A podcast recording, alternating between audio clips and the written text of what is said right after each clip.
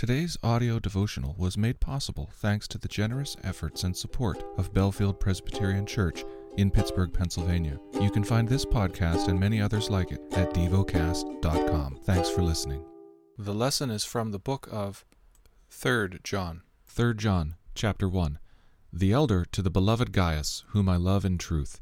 Beloved, I pray that all may go well with you, and that you may be in good health, as it goes well with your soul.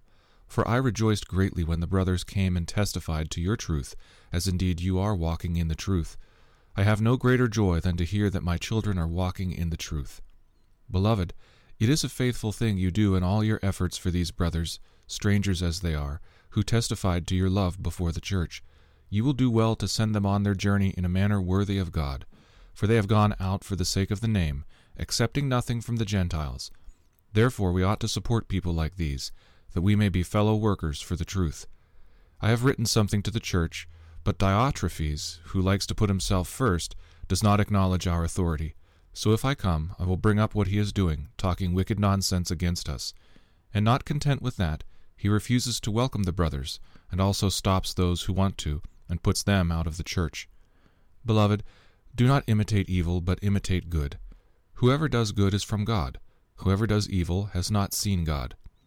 Demetrius has received a good testimony from everyone, and from the truth itself. We also add our testimony, and you know that our testimony is true. I had much to write to you, but I would rather not write with pen and ink. I hope to see you soon, and we will talk face to face. Peace be to you. The friends greet you. Greet the friends, every one of them. Meditate and dwell on what you're paying attention to in God's Word. How has it connected with your heart or mind?